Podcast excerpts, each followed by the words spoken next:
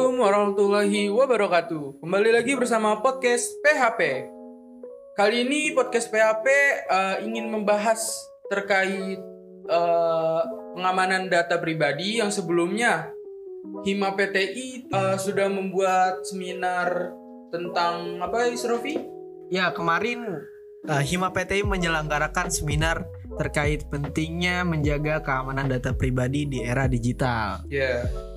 Jadi pengamanan data pribadi di era digital saat ini itu menurut saya ini sekali ya, sangat penting sekali, yang dimana kita sekarang sudah menggunakan banyak aplikasi untuk kehidupan kita gitu. Contohnya yang baru-baru ini ada MyPertamina, terus juga M-Banking, ada akun untuk aplikasi penyimpanan uang digital lainnya.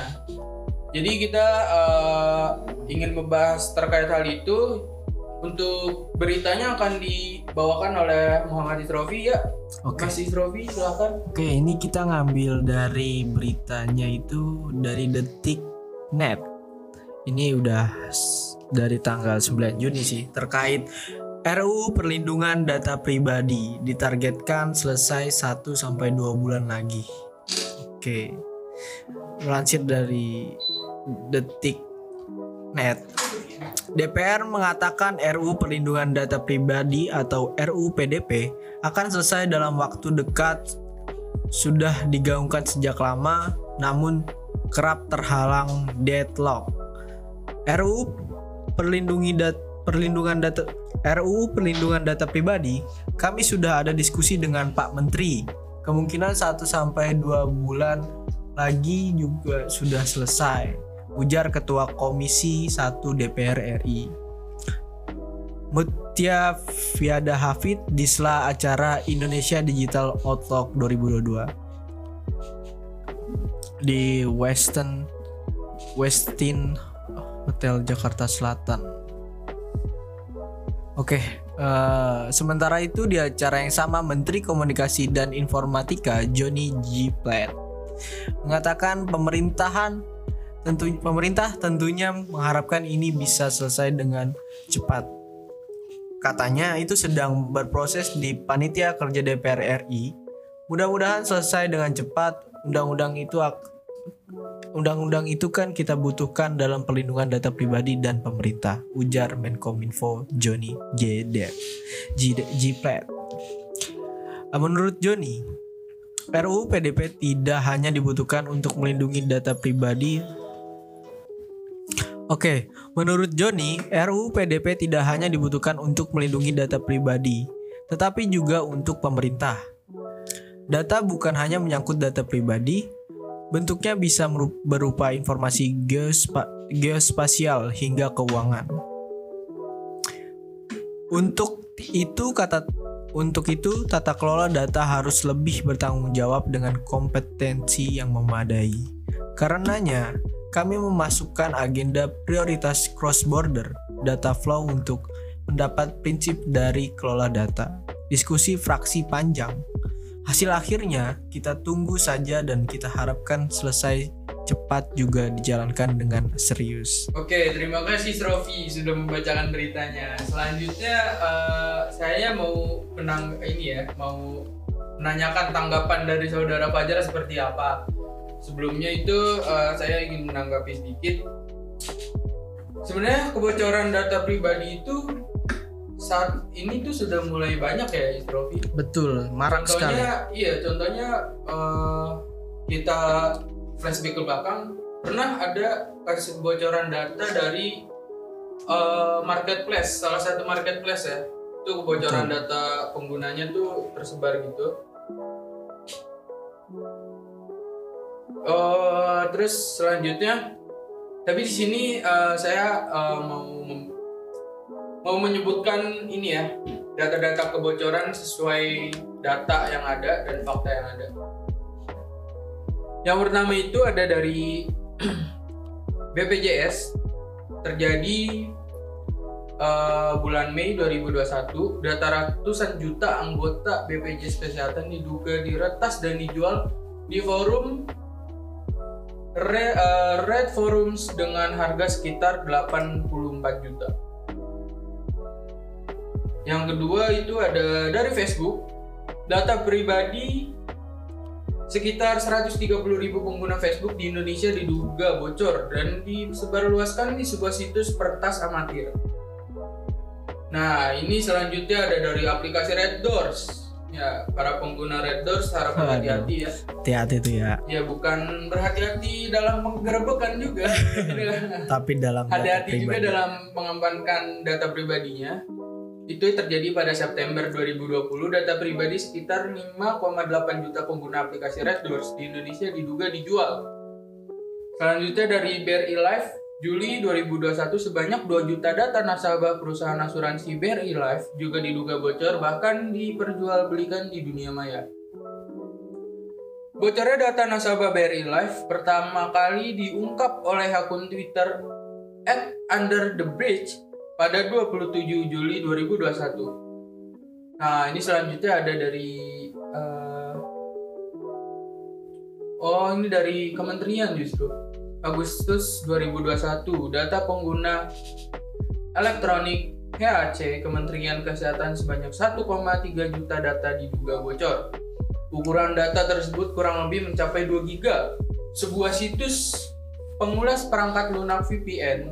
Nah, yang biasa menggunakan VPN ya, harap berhati-hati. VPN Mentor mempublikasikan temuan kebocoran pada bank data database elektronik PHC yang pertama kali diketahui pada 15 Juli 2021. Itulah beberapa kasus kebocoran data.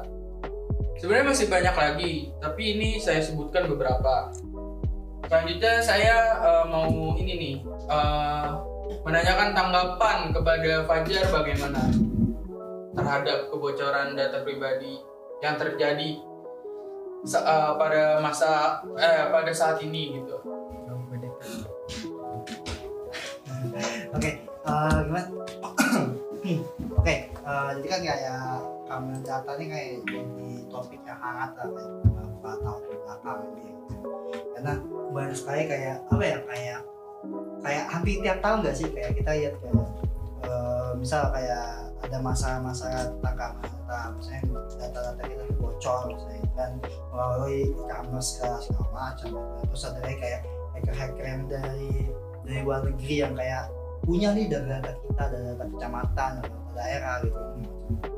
Nah, hal ini kan kayak semakin tahun semakin kan semakin menjadi kita kayak ngerasa gak aman juga, kita ngerasa gak aman itu kayak emang privasi kita nih emang sudah tersebarluaskan kan atau gimana gitu kan, itu jadi pertanyaan kita juga kan. Ibarat kata keamanan data pribadi itu kan ibarat kata kayak ada orang yang memaksa masuk ke rumah kita juga gitu kan, jadi kayak kita nggak mungkin yang ada di rumah kita expose gitu aja gitu, macam kan. Nah, ini jadi suatu hal yang PR besar bagi Kementerian Kominfo kan.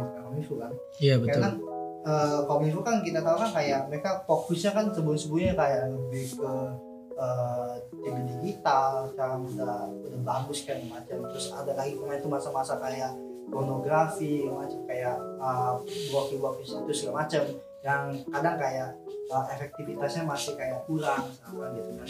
Nah, ini sebuah gebrakan baru juga gitu, dimana sudah ada rancangan undang-undangnya terkait dari keamanan pribadi. Iya, bahkan dari kita sendiri kan waktu itu sempat ini juga sempat ada seminar juga tentang perlindungan data pribadi gitu kan, dimana pematerinya itu Mbak Pusniati gitu waktu itu.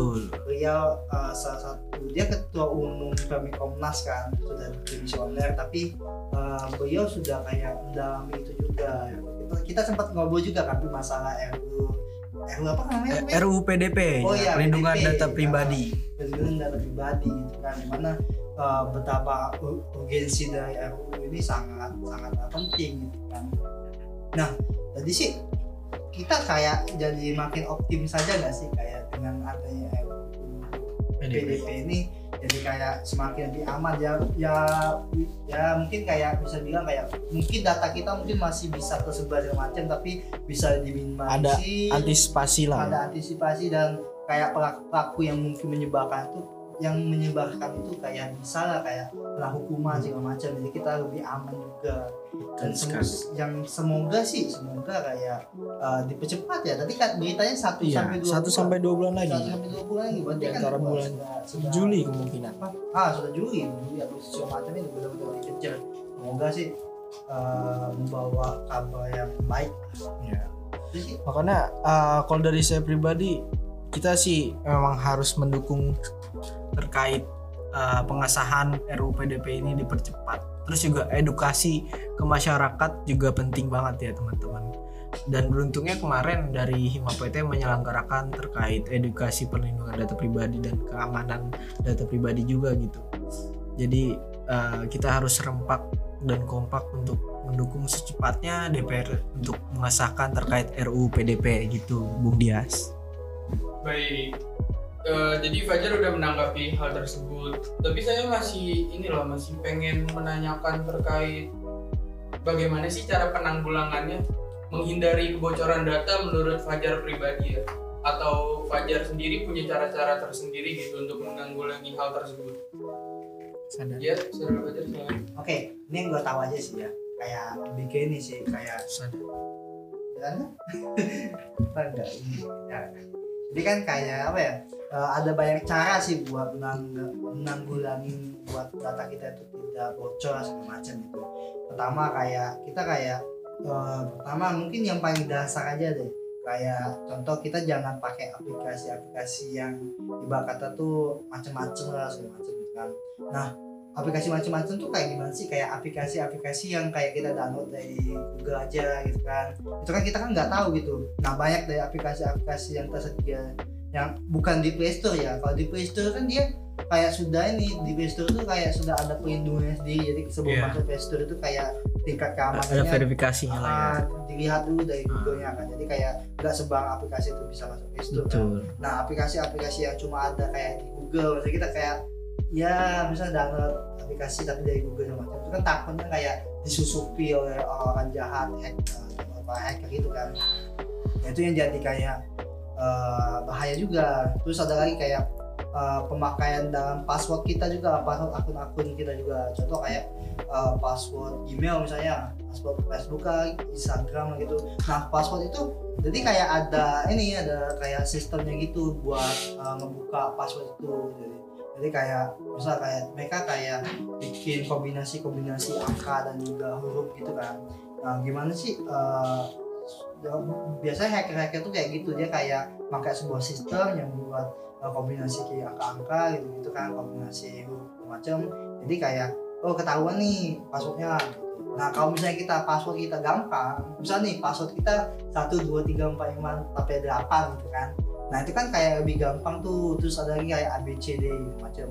Nah, seharusnya password yang kita kasih buat akun-akun kita itu yang lebih sulit lah gitu, atau kayak ada permainan kata-kata di sana. Atau kayak misal gua nih Fajatri kan, F-nya gede, T-nya gede, terus kayak ditambah hurufnya gitu, betul. Macam. Terus kayak ditambah tanda-tanda, contoh kayak yang bisa tuh kayak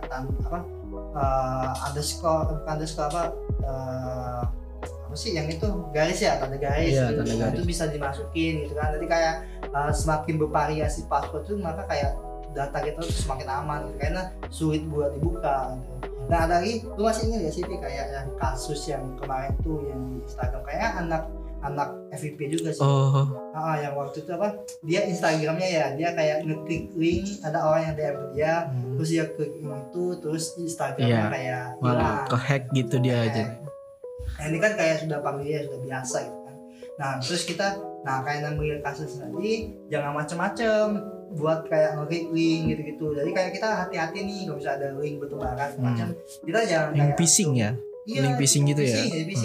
Phishing. Kita jangan kayak kita klik aja deh ini macam. Terus kalau misalnya disuruh masukin biodata segala macam itu, jangan masukin ya, jangan semua data kita kayak kita kasih. Iya, betul.